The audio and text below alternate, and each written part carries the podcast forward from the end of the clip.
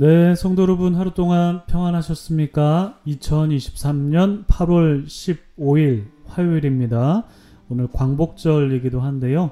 우리나라의 자유를 허락해 주신 하나님께 감사하는 마음과 그리고 또한 우리나라를 위해서 희생하신 순국 선열들을 기억하면서 우리 함께 새벽 기도회 시작하도록 하겠습니다.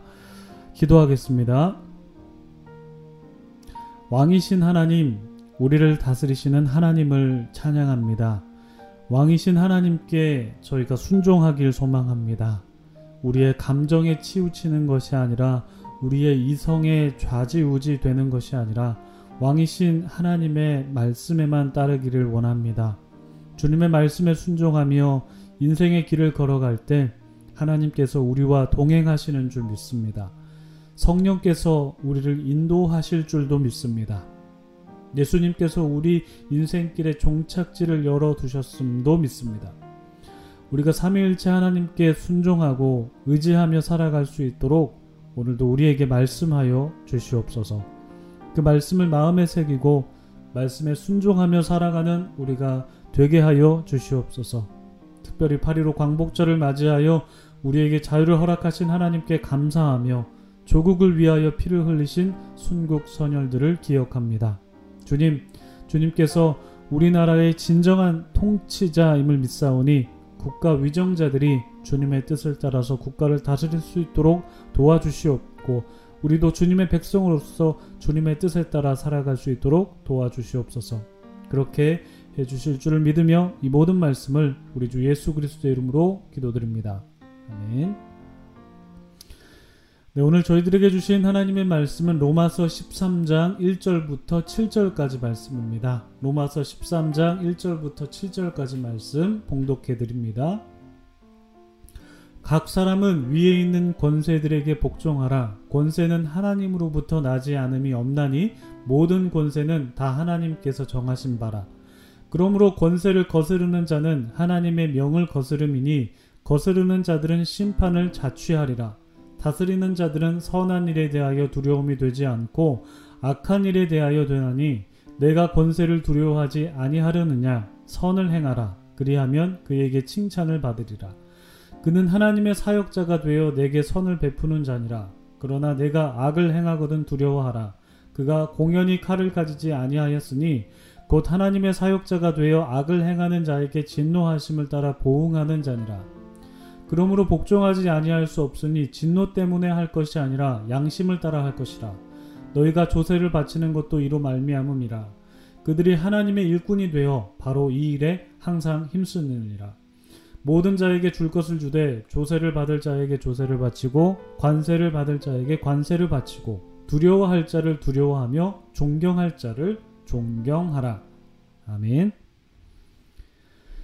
네, 참 좋으신 우리 주님의 크신 은총이 우리 토론토 한인장로교회 모든 분들에게 오늘도 함께 하시기를 주님의 이름으로 축복합니다. 성도님들 오늘도 좋은 하루 맞이하셨습니까? 오늘도 주님께서 여러분들과 함께 하십니다. 그것을 믿으시면서 힘차고 행복한 날이 되시길 바랍니다. 오늘 말씀은 그리스도인과 세상 권세에 관한 말씀입니다. 1절, 2절 말씀 한번 보시겠습니다.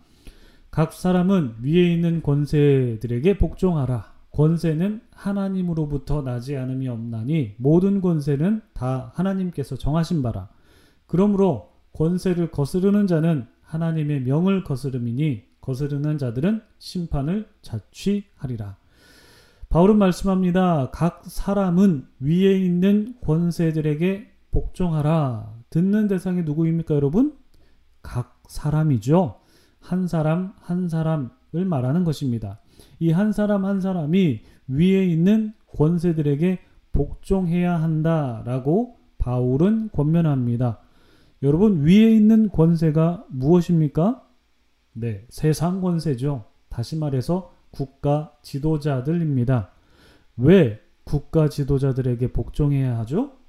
권세는 하나님께로부터 나기 때문입니다. 모든 권세는 하나님께서 정하신 것이기 때문입니다.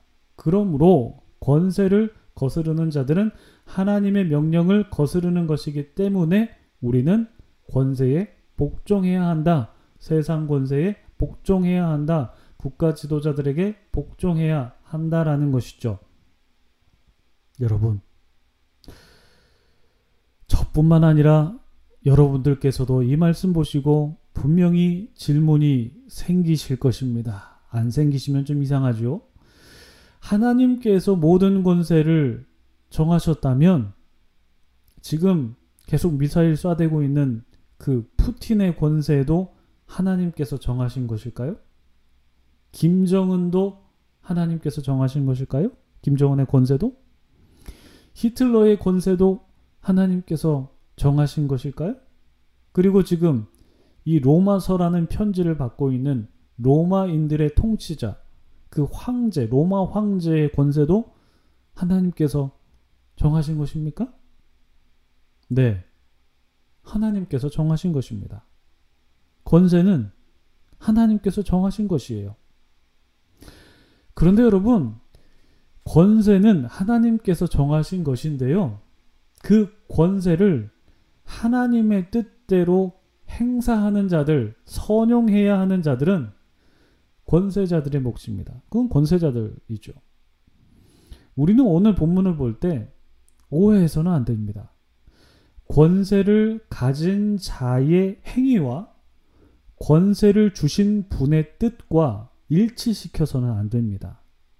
만약 그렇게 되면 푸틴이 우크라이나에 미사일 쏴서 민간인을 죽는 것이 이게 하나님의 뜻이 돼버리는 거예요. 이게 하나님의 뜻입니까? 아니죠. 그것은 푸틴의 뜻입니다. 푸틴에게 권세를 주신 분이 하나님이라고 해서 푸틴이 하는 행위가 하나님의 뜻인가? 아니다라는 것이죠. 이것을 1대1로 그대로 적용할 수 없습니다.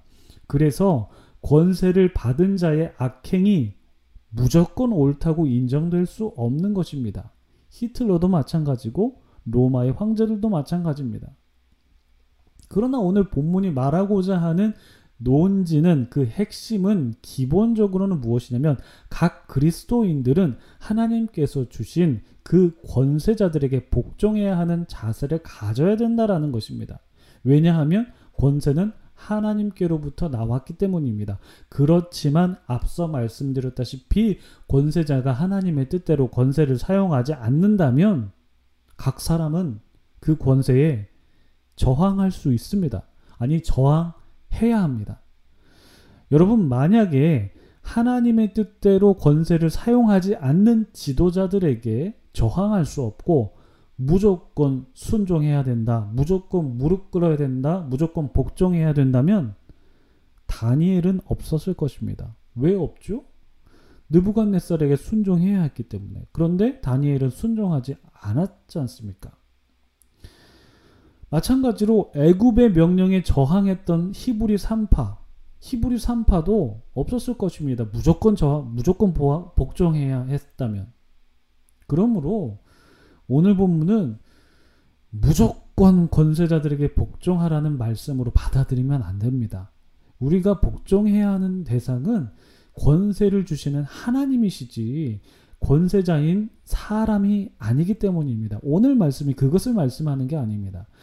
우리가 권세자들에게 복종해야 하는 의무는 그 권세자가 하나님의 사역자로서 권세를 선용할 때 우리는 그 권세자에게 복종할 수 있는 것입니다. 그런데 만약 반대로 생각해 볼까요? 만약 각 사람이 하나님의 사역자인 그 권세자에게 그 권세자가 하나님의 뜻대로 잘 통치하고 있습니다.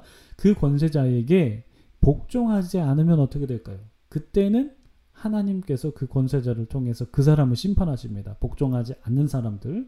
그 말씀이 바로 3절, 4절에 기록되어 있는 거죠. 다스리는 자들은 선한 일에 대하여 두려움이 되지 않고 악한 일에 대하여 되나니 내가 권세를 두려워하지 아니하려느냐 선을 행하라 그리하면 그에게 칭찬을 받으리라 그는 하나님의 사역자가 되어 내게 선을 베푸는 자니라 그러나 내가 악을 행하거든 두려워하라 그가 공연히 칼을 가지지 아니하였으니 곧 하나님의 사역자가 되어 악을 행하는 자에게 진노하심을 따라 보응하는 자니라 따라서 우리는 하나님의 뜻에 따라 하나님의 뜻을 따라 잘 통치하고 있는 하나님의 사역자의 뜻에 순종해야 됩니다. 그의 권세는 하나님께로부터 나왔기 때문에 우리는 그 뜻에 순종해야 됩니다. 그런데 우리가 그 권세자들에게 복종하고 순종할 때 우리가 진노를 피하기 위해서 그 권세자에게 받는 그 진노를 피하기 위해서 복종하는 것이 아니라 우리는 그 권세자들에게 복종해야 하는 동기가 바로 양심에서 비롯돼야 한다라는 것을 말씀합니다. 바울은 그것을 세금을 바치는 것도 바로 그 양심에서 비롯된 것이다라고 말씀하고 있는데 오늘 마지막 본문인 5절부터 7절까지 우리 말씀을 한번 보시겠습니다. 그러므로 복종하지 아니할 수 없으니 진노 때문에 할 것이 아니라 그러니까 무서워서 할 것이 아니라 양심을 따라 할 것이라. 너희가 조세를 바치는 것도 이로 말미암음이라 이로 말미암음이라라는 것은 이제 양심을 따라 해야 된다라는 그런 의미입니다. 그들이 하나님의 일꾼이 되어 바로 이 일에 항상 힘쓰느니라. 모든 자에게 줄 것을 주되 조세를 받을 자에게 조세를 바치고 관세를 받을 자에게 관세를 바치고 두려워할 자를 두려워하며 존경할 자를 존경하라. 이렇게 되어 있습니다. 어, 세금을 내는 것은 시민으로서 이거 마땅히 지켜야 하는 의무죠. 그런데 아, 비단 시민으로서가 아니라 그리스도인으로서 지켜야 한다라는 것을 말씀하고 있는 것입니다. 예수님께서도 가이사의 것은 가이사에게, 가이사에게 주어야 한다라고 말씀하시지 않았습니까? 그러므로 오늘 본문의 핵심을 하나님께서 권세를 주신 그 권세자들에게 복종해야 한다라는 것이구나라고 이해하셔야 된다라는 것이죠. 왜냐하면 그들은 하나님의 사역자들이기 때문입니다. 그런데 그 하나님의 사역자들에게 순종할 때는 양심을 따라 순종해야 된다. 그 권세에 복종할 때 양심에 따라 복종해야 되고 세금을 낼 때도 양심에 따라 해야 된다라는 것을 말씀하고 있다라는 것이죠. 그래서 오늘 본문의 핵심은 그 사역자, 하나님의 사역자, 권세자들에게 복종해야 된다라는 것인데 그런데 한 번 더 말씀드립니다. 앞서 말씀드렸다시피 그 권세자가 하나님의 뜻대로 권세를 사용하지 않는다면 저항해야 되죠. 디트리히 보네포 목사님께서 바로 그렇게 행하셨던 대표적인 인물입니다. 나치 정권에 저항하시다가 형장의 이슬이 되신 보네포 목사님은 히틀러를 어떻게 비유하셨냐면 미치광이 운전사로 비유하셨습니다. 미치광이 운전사가 핸들을 잡고 독일이라는 차를 몰고 가는데 그 미치광이 운전사를 끌어내야 독일 국민들이 죽음을 피할 수 있다라고 하시면서 히틀러에 저항하셨고 히틀러를 암살하려고 하셨습니다. 보네포 목사님께서 저항하신 것은 옳은 일이죠. 그런데 여러분, 보네포 목사님께서 어떤 각오로 저항하셨는지 여러분들 혹시 아, 알고 계십니까? 보네포 목사님께서 쓰신 글을 보면 이렇게 쓰셨습니다. 목사님께서는 히틀러를 암살하는 것이 죄라면 하나님 그 죄를 바꿔서라도 저는 그 일을 감당하겠습니다. 히틀러 암살하는 일을 감당하겠습니다라고 기도하면서 이 일에 동참하셨습니다. 여러분, 보네포 목사님께서 단순히 그냥 의분에 차서 정의감에 차서 이렇게 히틀러 암살에 참여하신 것이 아닙니다. 신앙적인 숙고가 엄청난 숙고가 동반되었고 기도가 동반되었고 그리고 자기 희생적인 자세에서 비롯된 것입니다. 권세자들에게 저항한다는 것은 여러분 절대 군중 심리에 따라가는 것이 되어서는 안 됩니다. 각 그리스도인들이 하나님 앞에서 하나님의 뜻을 분별하고 자기 희생적인 정신과 자세로 임해야 한다라는 것을 우리는 디트리히 본회퍼 목사님의 글을 통해서 그리고 다니엘의 고백을 통해서 그의 어떤 행동을 통해서 또한 히브리 산파들이 했던 일을 보면서 우리는 알 수 있다라는 것이죠. 그러므로 우리가 두려워해야 할 분은 바로 권세의 원천이신 하나님이시다라는 것입니다. 그리고 하나님께서 주신 그 권세를 선용하는 그 권세자들에게도 우리가 성경의 표현대로 그들을 두려워하고 존경해야 한다라는 것이죠.